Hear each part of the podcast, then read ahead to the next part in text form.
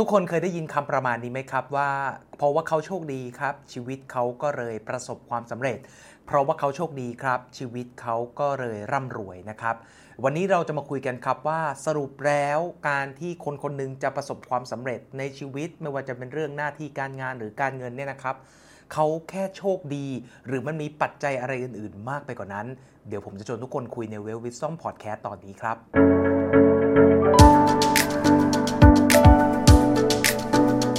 สวัสดีครับ ผมวิทย์อิทธิศักดิ์นะครับ ยินดีต้อนรับทุกคนเข้าสู่ Well Wisdom Podcast นะครับ พอดแคสต์ทางการเงินการลงทุนที่จะทำให้ชีวิตทางการเงินของทุกคนดีขึ้นเรื่อยๆ นะครับ ทุกคนสามารถติดตาม Well Wisdom Podcast ได้นะครับ ทั้งบน Spotify, SoundCloud หรือว่า Apple Podcast นะครับ หรือถ้าเกิดว่าใครอยากจะรับชมแบบเห็นหน้ากันแบบนี้นะครับ ก็สามารถติดตามได้ผ่านทาง Facebook แล้วก็ YouTube Guru Living ได้เลยนะครับ เรามีนัดเจอกันทุกวันอาทิตย์ ตอน 6 โมงเย็นทุกสัปดาห์นะครับ วันนี้ครับผมจะชวนทุกคนมาคุยเรื่องความโชคดีกันนะครับ อย่างที่เกริ่นไปต้นคลิปเลยครับว่าจริง ๆ ความโชคดีกับความประสบความสำเร็จหรือความร่ำรวยในชีวิตเนี่ย ถ้าเกิดว่าเรามองเผินๆนะครับสองคำนี้เนี่ยอาจจะมองเหมือนกับว่ามันเป็นเรื่องเดียวกันเนาะถูกไหมครับ เพราะว่าเราเห็นว่าคนคนหนึงโชคดีอะครับเขาก็เลยประสบความสำเร็จในชีวิต เพราะว่าเขาโชคดีอะครับเขาเลยมีโอกาสหน้าที่การงานต่างๆ มันก็วิ่งมาหาเขาได้ ซึ่งผมอยากจะแชร์ให้ทุกคนฟังแบบนี้ครับ จริง ๆ แล้วที่เราเห็นใครก็ตามนะ ที่เขาประสบความสำเร็จวันนี้ชีวิตหน้าที่การงานเขาดีอะครับปฏิเสธไม่ได้ครับว่าโชคก็มีส่วนอยู่บ้างครับ แต่มันก็ไม่ใช่เรื่องโชคไปซะทั้งหมดนะครับ เพราะจริงๆ ผมพูดบ่อยครั้งเลยนะครับ ว่าคำว่าโชคดีเนี่ยมันประกอบไปด้วยคำว่าโอกาสบวกการเตรียมพร้อมนะครับ ในชีวิตคนเราอะครับล้วนมีโอกาสต่างๆนะครับผ่านเข้ามาในชีวิตเราสม่ำเสมอครับ ไม่ว่าโอกาสนั้นจะเป็นโอกาสใหญ่บ้าง เล็กบ้างครับ แต่ความจริงก็คือแทบทุกคนล้วนมีโอกาสผ่านเข้ามาทั้งสิ้น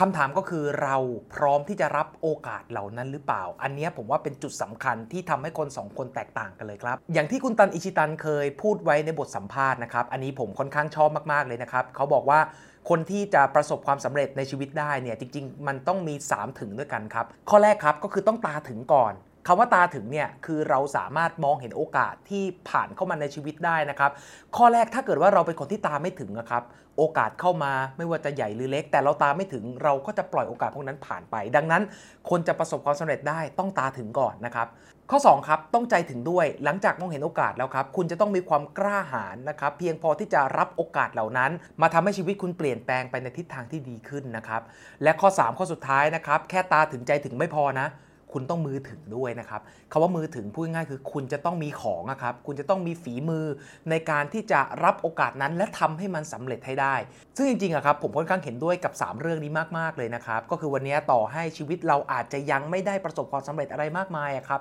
แต่ถ้าเราเป็นคนที่ตาถึงนะครับ รู้ว่าเฮ้ยอันไหนมันคือจังหวะที่มันจะทำให้ชีวิตเราก้าวกระโดด อันไหนที่เรียกว่าโอกาสที่จะเปลี่ยนชีวิตที่จะพลิกชีวิตของเราเนี่ย และเรามีความกล้านะครับ ใจถึงที่จะรับโอกาสนั้นมา พร้อมกับเรามีฝีมือบ่มเพาะขัดเกลาตัวเองอยู่ตลอดนะครับ นั่นแหละครับคนที่มีครบ 3 ถึงนี้ทั้งตาถึงใจถึงมือถึงนะครับจะสามารถเปลี่ยนแปลงชีวิตตัวเองไปในทิศทางที่ดีขึ้นได้อย่างแน่นอนครับ ทำไมผมต้องเล่าเรื่องนี้รู้ไหมครับ เพราะว่าคนที่บอกว่าตัวเองไม่มีโชค ตัวเองแบบไม่ได้โชคดีเหมือนคนอื่น โอกาสก็เลยไม่เข้ามาเนี่ย เราอาจจะขาด 3 เรื่องที่ผมเล่ามาก็ได้นะว่า เฮ้ยโอกาสมันมาแล้วอะแต่คุณตาไม่ถึงมองไม่เห็นหรือเปล่า หรือเราเห็นโอกาสแล้วครับ แต่คุณใจไม่กล้าพอที่จะรับโปรเจกต์รับโอกาสนั้นไปทำให้ชีวิตคุณดีขึ้นหรือเปล่า หรือแม้กระทั่งคุณมองเห็นแล้ว คุณกล้ารับงานมาแล้วครับ แต่ฝีมือของคุณยังไม่ถึงทำให้คุณไม่สามารถที่จะพลิกชีวิตตัวเองได้หรือเปล่า เนี่ยผมว่าก่อนที่เราจะไปโทษโชคว่าเฮ้ยเราทำไมเราเป็นคนที่โชคไม่ดีนะครับโชคไม่เข้าข้างเราเลย เราลองมาถามตัวเองกลับดีไหมครับว่าเราได้ฝึก skill ในการมองหาโอกาสหรือเปล่า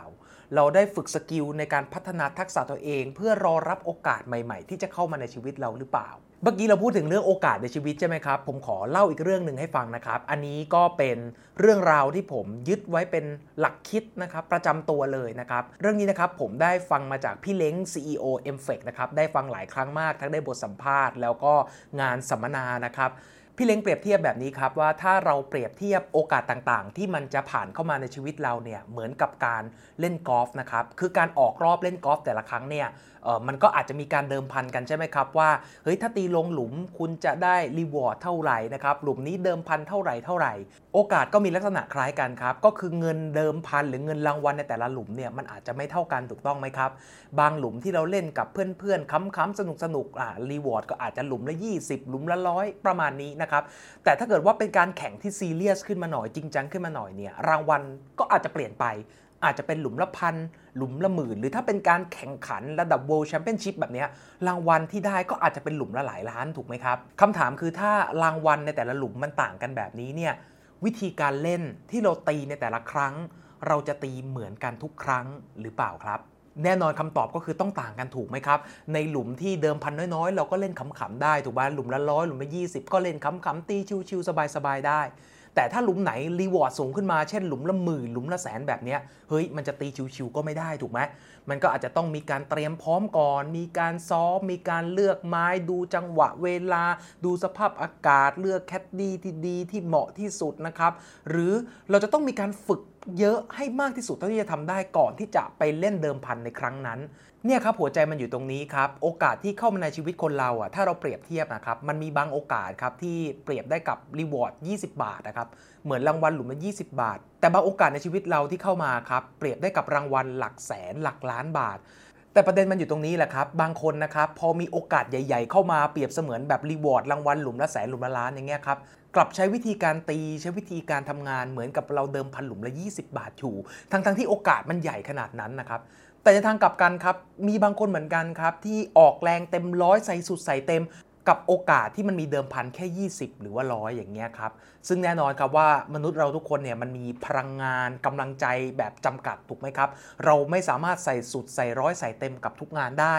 ดังนั้นนะครับ ทักษะในการเข้าใจขนาดของโอกาส ทักษะในการมองเห็นว่าโอกาสขนาดนี้ควรจะออกแรงประมาณไหน โอกาสไหนที่ควรจะ all in โอกาสไหนที่ควรจะเล่นแบบขอสักสักแต่ผ่านไปทีเนี่ยผมว่ามันก็เป็นปัจจัยที่สำคัญไม่แพ้กันเลยครับ ที่จะทำให้คนคนนั้นโชคดี หรือไม่โชคดี หรือประสบความสำเร็จ หรือไม่ประสบความสำเร็จนะครับดังนั้นนะครับจนถึงช่วงท้ายนี้ผมก็ขอยืนยันอีกทีครับว่าการที่เราเห็นใครคนหนึ่งครับประสบความสำเร็จ หรือว่าดูเหมือนกับว่าเขามีโชคเขาหยิบนั่นหยิบนี่เขาก็ประสบความสำเร็จไปหมดเนี่ยโชคอาจจะเป็นแค่ส่วนหนึ่งครับ แต่สิ่งที่มันโชคดีในชีวิตเขาเนี่ยมันเกิดจากโอกาสที่เข้ามาบวกการเตรียมพร้อมของเขาครับเขาอาจจะเป็นคนที่ทั้งตาถึงใจถึงมือถึงก็ได้ หรือเขาอาจจะเป็นคนที่รู้ว่าโอกาสไหนควรจะใส่